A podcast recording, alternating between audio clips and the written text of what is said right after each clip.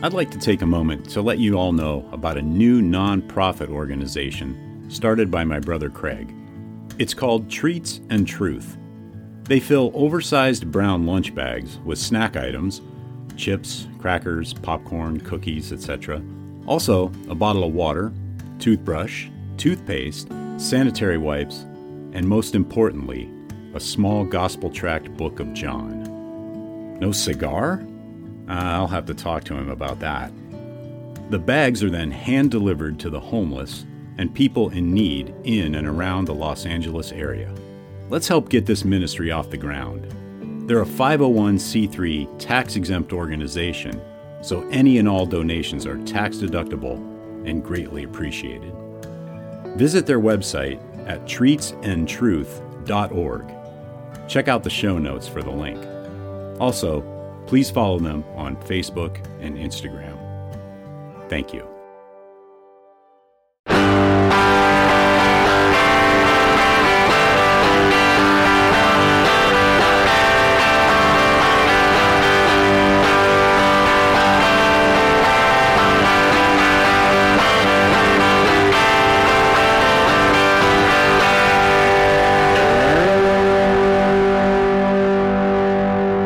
Welcome to episode 138 of the Burning Bush podcast, where we share the message of the Bible while enjoying a good cigar.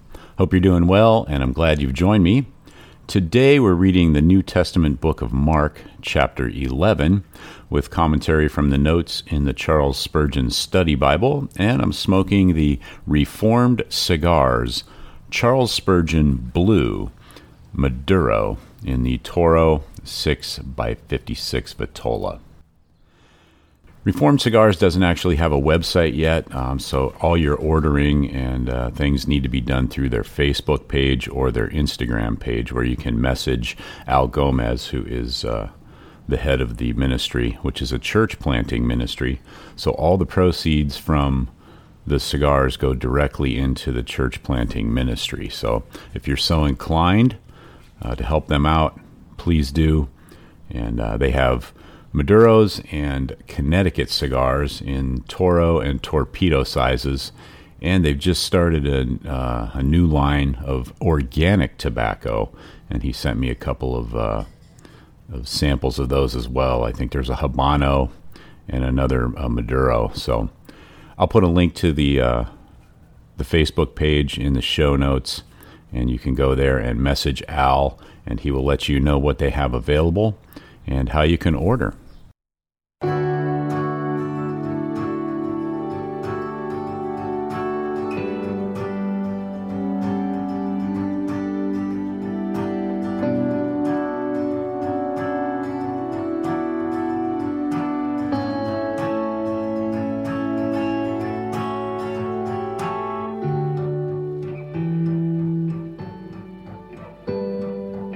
Let's go ahead and get into this week's reading of the book of Mark, chapter 11. I am reading from the English Standard Version, the ESV, and verse 1. Now, when they drew near to Jerusalem, to Bethphage and Bethany at the Mount of Olives, Jesus sent two of his disciples and said to them, Go into the village in front of you, and immediately as you enter it, you will find a colt tied, on which no one has ever sat. Untie it and bring it. If anyone says to you, Why are you doing this? say, The Lord has need of it, and will send it back here immediately. And they went away and found a colt tied at a door outside in the street, and they untied it. And some of those standing there said to them, What are you doing, untying the colt? And they told them what Jesus had said, and they let them go. And they brought the colt to Jesus and threw their cloaks on it, and he sat on it. And many spread their cloaks on the road and others spread leafy branches that they had cut from the fields. And those who went before and those who followed were shouting, Hosanna! Blessed is he who comes in the name of the Lord. Blessed is the coming kingdom of our father David. Hosanna in the highest. And he entered Jerusalem and went into the temple. And when he had looked around at everything, as it was already late, he went out to Bethany with the twelve.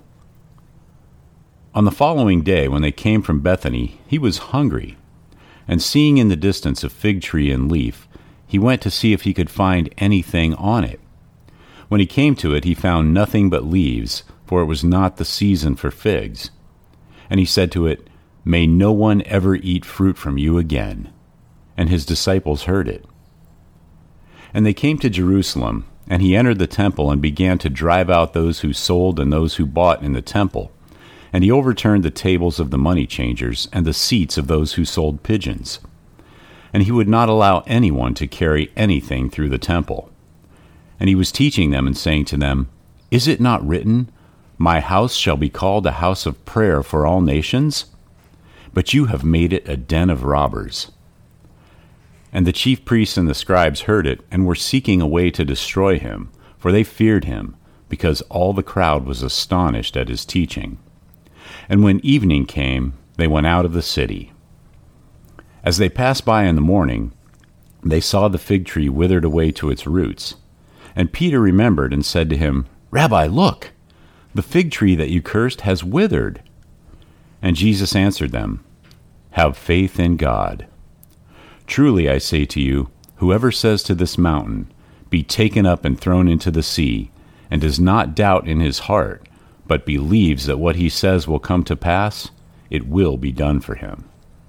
Therefore I tell you, whatever you ask in prayer, believe that you have received it, and it will be yours.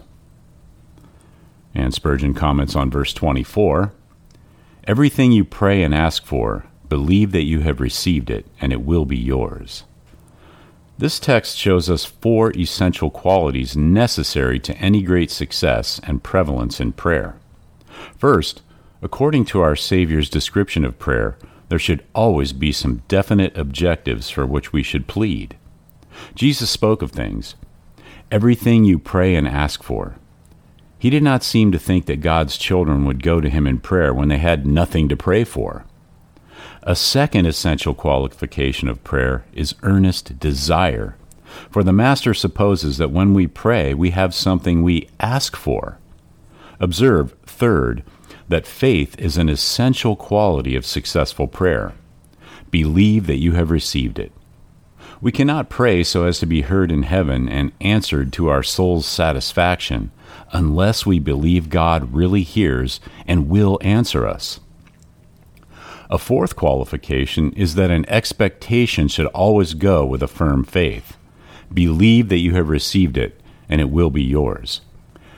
Not merely believe that you will, but believe that you have received it. Count it as if it already were received, and act as if it already were received.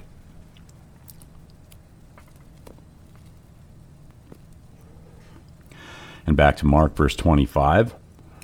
And whenever you stand praying, forgive, if you have anything against anyone, so that your Father also who is in heaven may forgive your trespasses. And they came again to Jerusalem, and as he was walking in the temple, the chief priests and the scribes and the elders came to him. And they said to him, By what authority are you doing these things? Or who gave you this authority to do them? Jesus said to them, I will ask you one question. Answer me, and I will tell you by what authority I do these things. Was the baptism of John from heaven or from man? Answer me. And they discussed it with one another, saying, If we say, From heaven, he will say, Why then did you not believe him?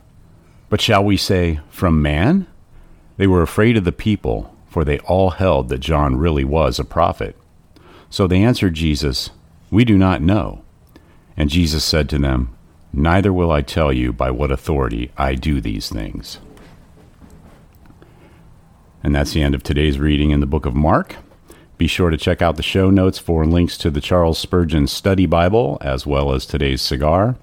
Also, Groundworks Ministries for daily Bible studies and devotionals. Treats and Truth Ministry, where you can get involved in helping to spread the gospel to and be a blessing to the homeless and the Burning Bush merchandise store, where you can pick up some items to help spread the word about the show. If you know anyone who needs to hear this, please let them know about the podcast and help share the message of the Bible, the hope we have in Yeshua Messiah, Jesus Christ. If you'd like to contact me, you can email me at steve at theburningbushpodcast.com, which is linked in the show notes as well. So until next time, have a great day have a great cigar, and God bless.